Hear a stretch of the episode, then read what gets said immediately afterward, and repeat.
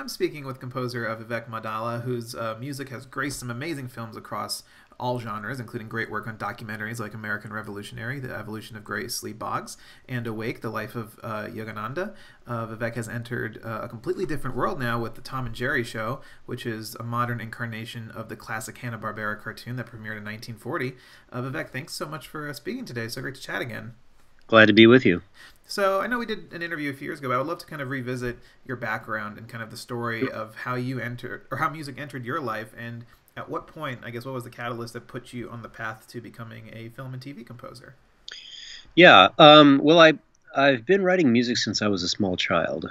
Um, I think I was seven when I started, like in earnest, writing music, um, and um, I my life kind of took me in two different paths. I was you know, a pretty serious musician, but then I was also I had a, a good background in math and physics, and um, I went to music school first at, at Berklee, but then I ended up uh, going to engineering school, and I studied uh, electrical engineering and economics as an undergrad, and then went to graduate school in electrical engineering and applied physics, and and was all set to to basically have a career as a as an engineer and a scientist, and in fact I did um, for a while.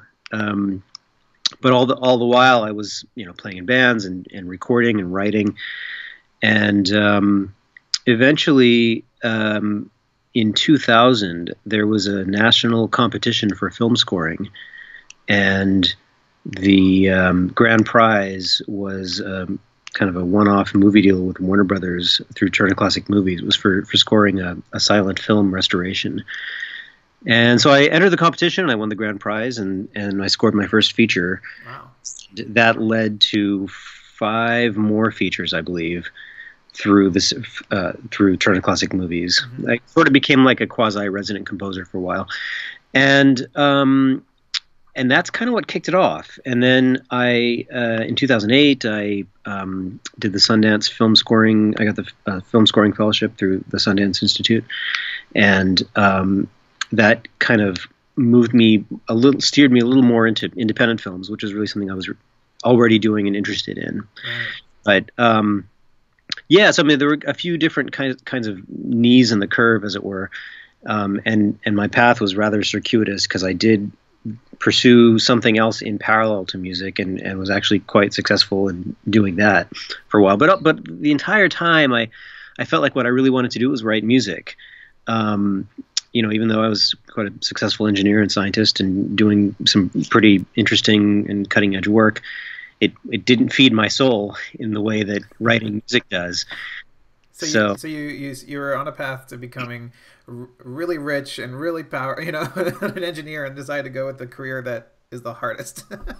Um. Well, yeah. No, I mean, it wasn't. It was never about about money or exactly. Income. I know that's always the best part. I mean, you see something like that, and it's like, I know it's just amazing how music and artistic expression speaks to us, and it's like, okay, this is a career path that is completely defined and set, and then it's like, no, this is what means something, you know.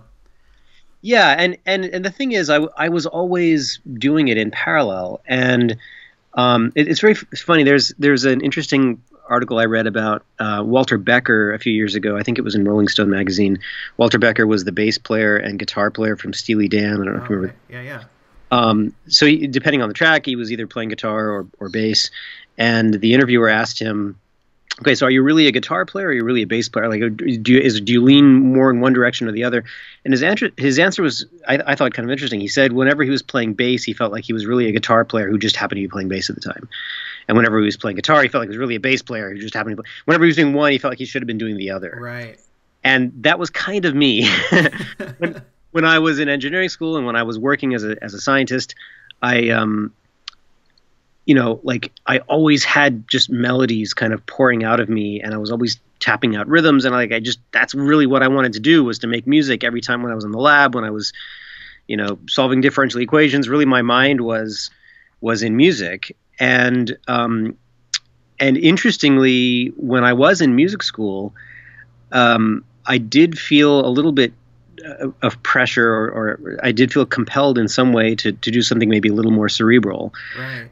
But what's interesting about film scoring is I feel like to some extent it, it, it exists at the intersection of these things because when you're writing when you're scoring a film to a large extent you're solving a prob you're solving a series of problems in addition to writing music you're actually sort of decoding um, sort of meta messages, as it were, from the director and, and the editor and the producer. You're you're you're interpreting what they want to say. You're you're um, solving dramatic problems that the picture and the characters are posing, um, and and you have to do it creatively. And so you know there are a lot of parallels. Absolutely, I, and I also think music has a similar, very kind of you know, music has a set structure. It's very kind of mathematic in that way, where you have almost equations to solve and and using those kind of notes are kind of the numbers. Um, but you can create so many different outcomes from them instead of just you know one fixed answer. yeah, it, it's true. Although you know, frankly, when when writing music, um, at least my experience is it's it is pretty visceral, mm-hmm. and and by that I mean for me it's it's pretty much exclusively visceral. I mean, you know, it's we can you know after you've written a piece of music you can go back and and analyze it and deconstruct it and look at the underlying perhaps mathematical architecture right but no i don't think anybody maybe people do but i i don't have any experience with actually writing music anal- from an analytical place i'm mm-hmm. uh, you know uh, I make choices based on artistic expression and, and how it, how how it makes me feel and how I want to steer the the listener from an emotional standpoint.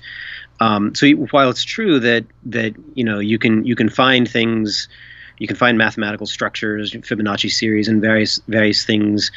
Um, you know, that go back to Euclidean geometry and so on. You can find those structures embedded within music theory. Um, I, I don't actually think about those things. Yeah, I mean, I mean, yeah, music is an emotional response, and um, so when you approach a project, I mean, no matter what it is, I mean, and it's literally the starting point of your writing process. Where does that first uh, note come from? Is there something uh, specific you look at to pull that first note out of you? Do you watch the film uh, and maybe tinker on the piano while the picture's on on your monitor, or do you watch the film completely with your hands in your lap and then try to write something after you've reflected on it? I mean, is there kind of a process you have, or does it just depend on what you're working on? Um, it's I would say it's um, I do have a process, although I'm not that rigid about it. Uh-huh. Generally, I, I do watch the the film, um, and I and I don't. I might be thinking about music in my head, or I might come up with things sort of spontaneously in my head, but I I, I don't actually uh, sit with an instrument when I'm first watching the film. I I'd rather kind of let it wash over me and kind of uh, you know marinate in the in in the story and in the characters and in the structure, and um, and then you know and then start to think about ideas. Um, and usually I try to find something about the characters that really um, that I find compelling. Mm-hmm. And and often that's where I start, but you, you know, there's also, you know, typically before I start, I have a spotting session with the director, right, right. And um, you know when we talk about all sorts of things I, I, I generally try to avoid talking about music with with directors. I try to rather talk about characters and situa- the situations they're experiencing and how we want the audience to feel and what's working and what's not working. Um, and you know what is what does the the director want to convey to the audience right now that maybe is not being conveyed and and maybe that's something that music. That's a function that that the music score can have. Um, it's it's a little different with um, like you know with Tom and Jerry with the the cartoon that I'm scoring. Right. In that um, after the first few episodes, uh, I stopped having spotting sessions, and um, I pretty much Warner Brothers and and certainly the director they kind of let me do whatever I want which is great. I mean, it gives me quite quite a bit of autonomy. Yeah. But also, I, I we we have a common understanding about what the show needs, and I sort of know what they what sorts of things they like. And, and on occasion, I will bring things up with the director. So, um, you know, in the last couple of episodes, there were interesting new characters that were uh, introduced, where there were references to um, you know English literature and other things that I wanted to clarify and and find out if, if some of these characters are going to be recurring characters. You know, I, I, should write a theme that will then um, be threaded through the score and through subsequent episodes. And right. And if, if there's going to be some kind of development with that character, it would be nice to be able to maybe plant some seeds now that'll pay off later in the season, that sort of thing. Um, but for the most part, um, I don't have spotting sessions with uh, with the director on Tom and Jerry these days. Um, but uh, that's quite different than, than it is on, on other TV series and, and certainly on, on films where there's quite a bit of interaction going back and forth. And one of the things I really like to do actually is to sit in the in the room with the director um, periodically when I'm and and perhaps the editor and producer other interested parties filmmakers um, and uh, and actually sit in the same room and listen to the same stuff and breathe the same air and um, you know kind of uh, absorb each other's energy. I, I, find that that can be valuable. Right, almost like watching it. Like I don't know when I when I present something, I always like am, like disembody myself and I kind of imagine the person next to me watching it. I don't know if that makes sense. It's just like, you're, you're like putting yourself in like I wonder, you know, you're trying to almost like reacting to it as how you want them to react to it. You know, right, right, kind of imagine. Sure, yeah, yeah, yeah. So so for Tom and Jerry, you know, I mean. Um, one of the most iconic uh, characters in pop culture, and and you know the, the, cartoon shorts from back in the 1940s when that premiered um, gave us so much amazing music. I mean, from composers like Scott Bradley, uh, who worked on the original Tom and Jerry, and then of course. Uh, Carl Stalling, who worked on you know many Looney Tunes and Silly Symphony scores for Disney. So when you took over Tom and Jerry, what was the goal? Oh, I guess was the goal to keep in that tradition of the kind of Mickey Mousing type of scoring uh, that that the genre is known for, or did you try to find new ways to tweak the approach for uh, this generation of audiences? Uh, both. So the early conversations I had with uh, Darrell Van Citters, who was the director for all, all the episodes, um, definitely Scott Bradley and the the original 1940s style approach came up quite quite often, and they were definitely interested in that, and for good reason. Because um, if you if you watch, uh, particularly the first decade of the Tom and Jerry shorts from you know I think the first one came out in uh, you mentioned 1940 I think it was yeah like something like December of 1940 yeah. And um, and that sort of that generation continued I think into the 50s uh, if if you watch those shorts and, and listen to those scores they're they're really remarkable. They're they're beautiful. They're melodic um, and and clever. And and so for good reason I think they wanted to um, you know continue in that tradition. Um, now, a lot has happened in the subsequent decades. Yes. um, in terms of music, in terms of culture, in terms of a, a, a, lot of things. So we have a lot more to draw from now. Right. So while the music that I'm writing is fundamentally steeped in you know 19th century romanticism and 20th century, you know early 20th century m- types of uh, musical constructs, um, you know Gershwin and the things that had been around um, you know, I, I, do have the ability to draw from things that are that are more recent and to to paint with more modern colors, um, and and I do actually, which is which is a lot of fun.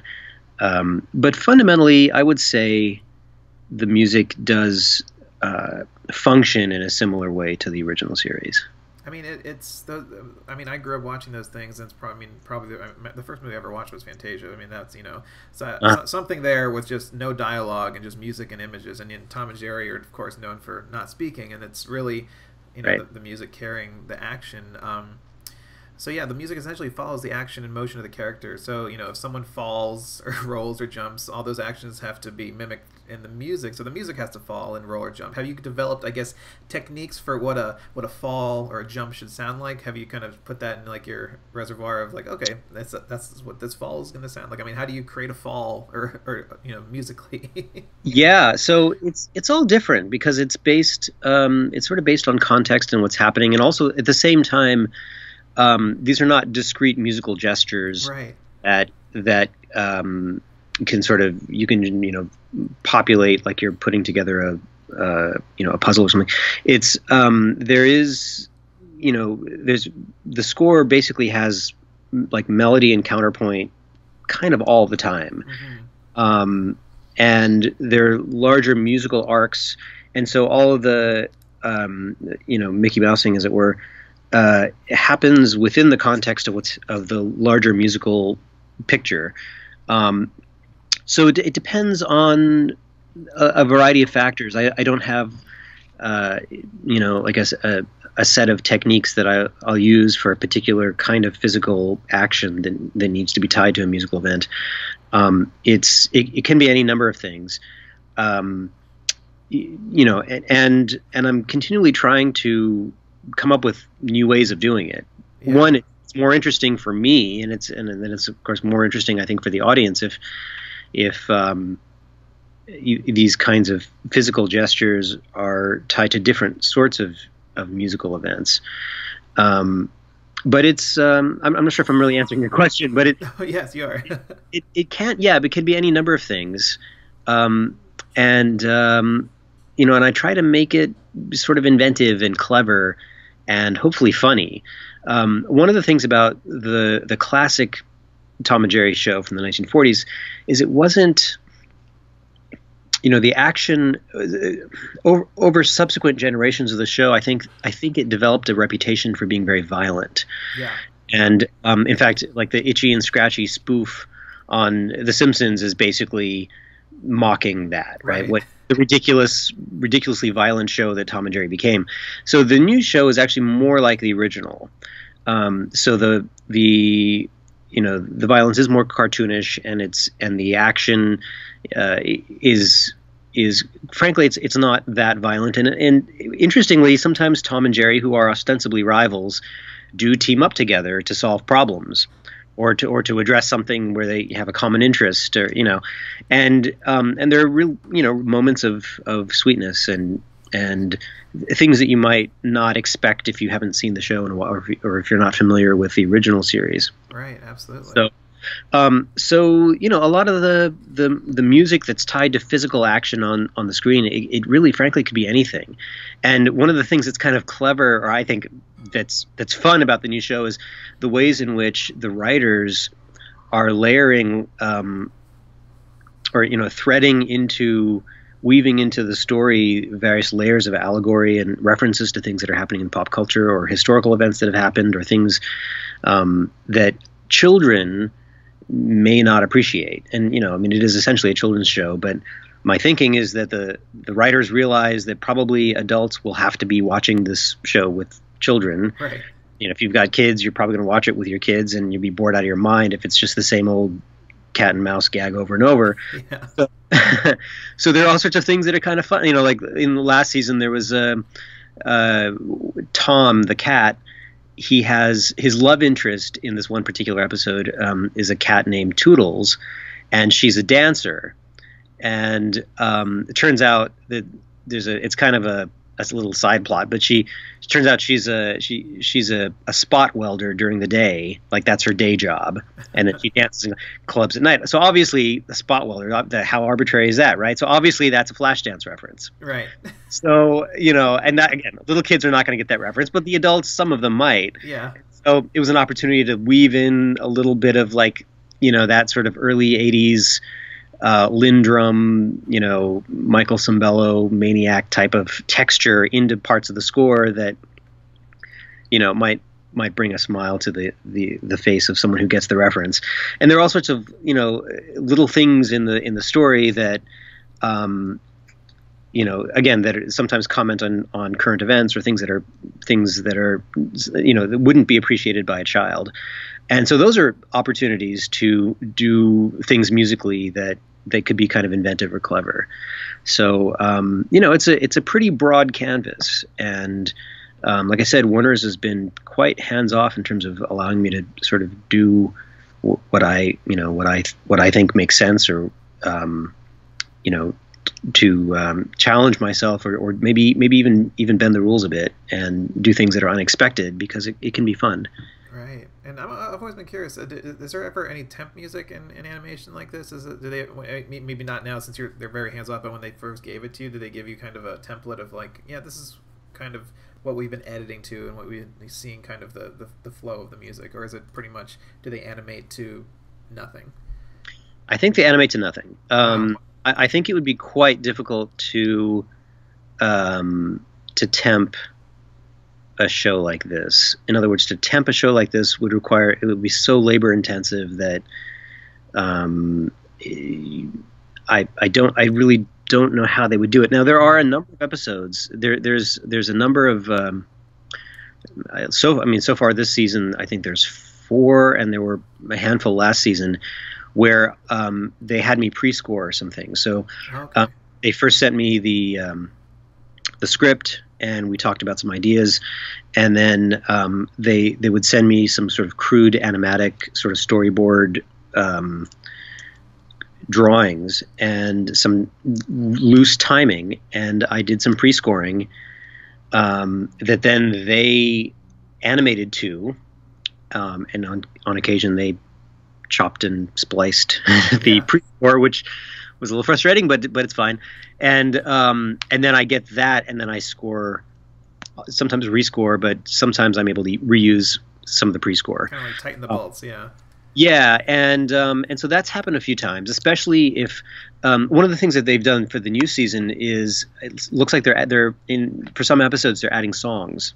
Oh wow. So where it becomes like a musical. Now Tom and Jerry never speak, but some of the ancillary characters do, and so Right. on occasion they they might break into a song, and it's you know sort of like an old school Hollywood musical, and so that's a situation where obviously the song has to be written before they animate, and in fact the voiceover actor or actors who who are singing have to learn the song or at least be able to perform the song Mhm. um, during during the um, voiceover sessions, and so um, some of that has to has to happen first as well.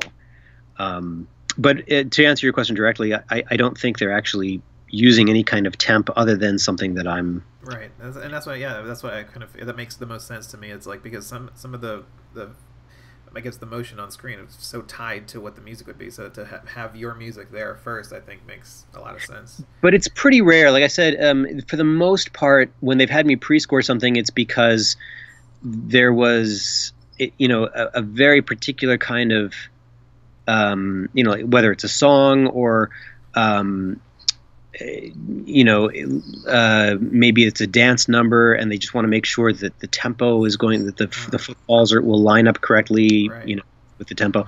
Um, but um, most the majority of it is you know i get i get it and it's completely silent and there's never been any music and it's just a matter of um of Bringing it to life, pretty much.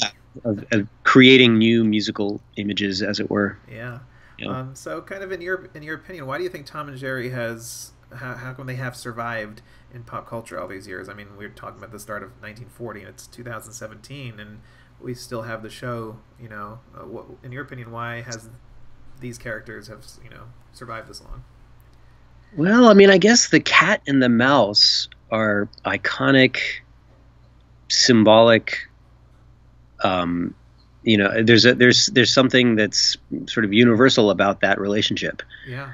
um, and uh, you know it's it's primal and it's um, you know I, I- I guess you know cats and, and mice are things that you know have have a relationship have a natural relationship in the world. And it is what it is and there's a kind of a hierarchical thing there and the fact that sometimes or very often the mouse can can outsmart the well at least I don't know in the real world but in the cartoon the, the mouse Jerry you know does does outsmart the cat and and that can lead to comical moments. Um, I don't know. Uh, other than the universality of of the cat and the mouse um, there is just there's something endearing about those characters. I actually I don't I don't know. I think, I- yeah, for me, it's. I mean, growing up with that, just they're unique because they don't speak. I mean, you have Sylvester and Tweety, but you know, they, those, those are talking characters. You know, Roadrunner and and Coyote, Wile E. Coyote is kind of in that fashion where there's no dialogue. But I think the no dialogue and just the I don't know the slapstick comedy of it, and I don't know, it's just something about it. It's just it's so entertaining, and it's you know, It can be, and and also one of the um, you know, in contrast to like the, you mentioned Roadrunner, um, that was kind of the same gag over and over with different variations, yeah, right? And Tom and Jerry is not that at all. You know, there's all sorts of, especially interestingly, I don't know if you know this, but the, in the new show, um, there are these. We have sort of parallel um, kind of series where so there's the classic cat and the mouse where they live in a house and you know the the cat is sort of the house pet and then there's a rodent living in the walls and the humans seem to be unaware of that right, and and the you know, but Tom is aware, and and they have their antagonistic relationship. But then there's um, there's a uh, another series. It's sort of a sub series within this show um, that they refer to as Downton Tabby, and it's basically it's obviously based on the television the PBS show Downton Abbey, or I guess it was a, was it a BBC show? I forget. Um, and uh, the you know the uh, the premise is that uh, it's a you know early 20th century English manor somewhere in the countryside, I guess yeah. northern. And there's uh, this house cat who's a servant cat named Tom, and uh, you know, and the uh, um, the the butler, who I guess his name was Carson on Downton Abbey, and he's his name is Cates on this show. Uh-huh. He, he finds that there you know there's a there's a mouse living in the house, and, and Tom's job is is to get the mouse before the the aristocrats find find out and freak out. But of course, Tom is incompetent, and so it turns so hilarity ensues. Um, and so this is a you know I've I've done I don't know four or five of those so far, and and um, and that's a whole other premise, and it's and that's a whole other kind of fun thing. There's there's also these detective shows where Tom and Jerry play detectives. And they have to solve crimes, and it's very, you know, film noir. It's sort of this Raymond Chandler kind of, um, you know, uh, Humphrey Bogart style, um, ni- you know, 1930s, 1940s detective thing. Yeah. And so the music is very, you know, film noir, which is which is a lot of fun. Um, and then there's there's a new one that that we're starting up called uh, that we're calling Catsylvania, which is based in you know uh, early 1930s horror. Um, and uh, and and they're all quite quite different, but still the common thread is is the cat and the mouse. But their relationship sometimes is different, and it's it's fun.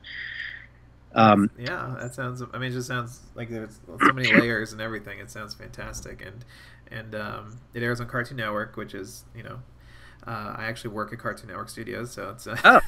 oh, you do nice. I do. Uh, it's not. It's a Warner Brothers show, so I, I, actually work at the studio that makes our originals, so you know, Adventure Time and stuff like that. But it's airing on the network that shares the space with our shows, um, so it's part of the family. And cool. um, so, but if you had to pick one to kind of, uh, you know, a question to end it, uh, uh, if you had to pick one other classic cartoon character that you would love to write music for, be it from you know the Warner Brothers family or the Disney camp, you know, Silly Symphonies or Looney Tunes or the MGM world. You know, what what would it be? Or who, wow, who would another, it be? Another character. Hmm. Bugs Bunny or Elmer Fudd. I mean, who would be fun? Top of your list. you know, I got to tell you, um, I don't. I, am I'm, I'm bending the question a bit, okay. but um, Bend away. I I do. I got to tell you, like, uh, it's been it's been a few a few years since I've seen The Simpsons, but I used to love that show. Yeah. I think I would love to to work on, um, you know, a show a show like that, or or uh, I did see a few, a few episodes of Futurama, which I think might have been some of the same the same people. Um, who made that? So I mean, I, you know, there's so many great cartoons, and um, I guess I guess my answer clumsy answer to your question might be that I, I think I might want to seek out new characters. Um, to you know what when you're when you're writing music for for ex- existing established characters, you know there's a, there's a history there and you're you're you're you're following in other people's footsteps and standing on their shoulders and it might be nice. I might be interested in in um, scoring a character that that's new that doesn't have that pedigree and maybe that doesn't have the history and, and create create something new. Well that's a great answer. And uh, uh, vivek i just want to thank you again for your time this evening and and you know i've always been such a huge fan of your work and, and thank you. uh, it was such great chatting with you and i hope we get to do it again soon. Okay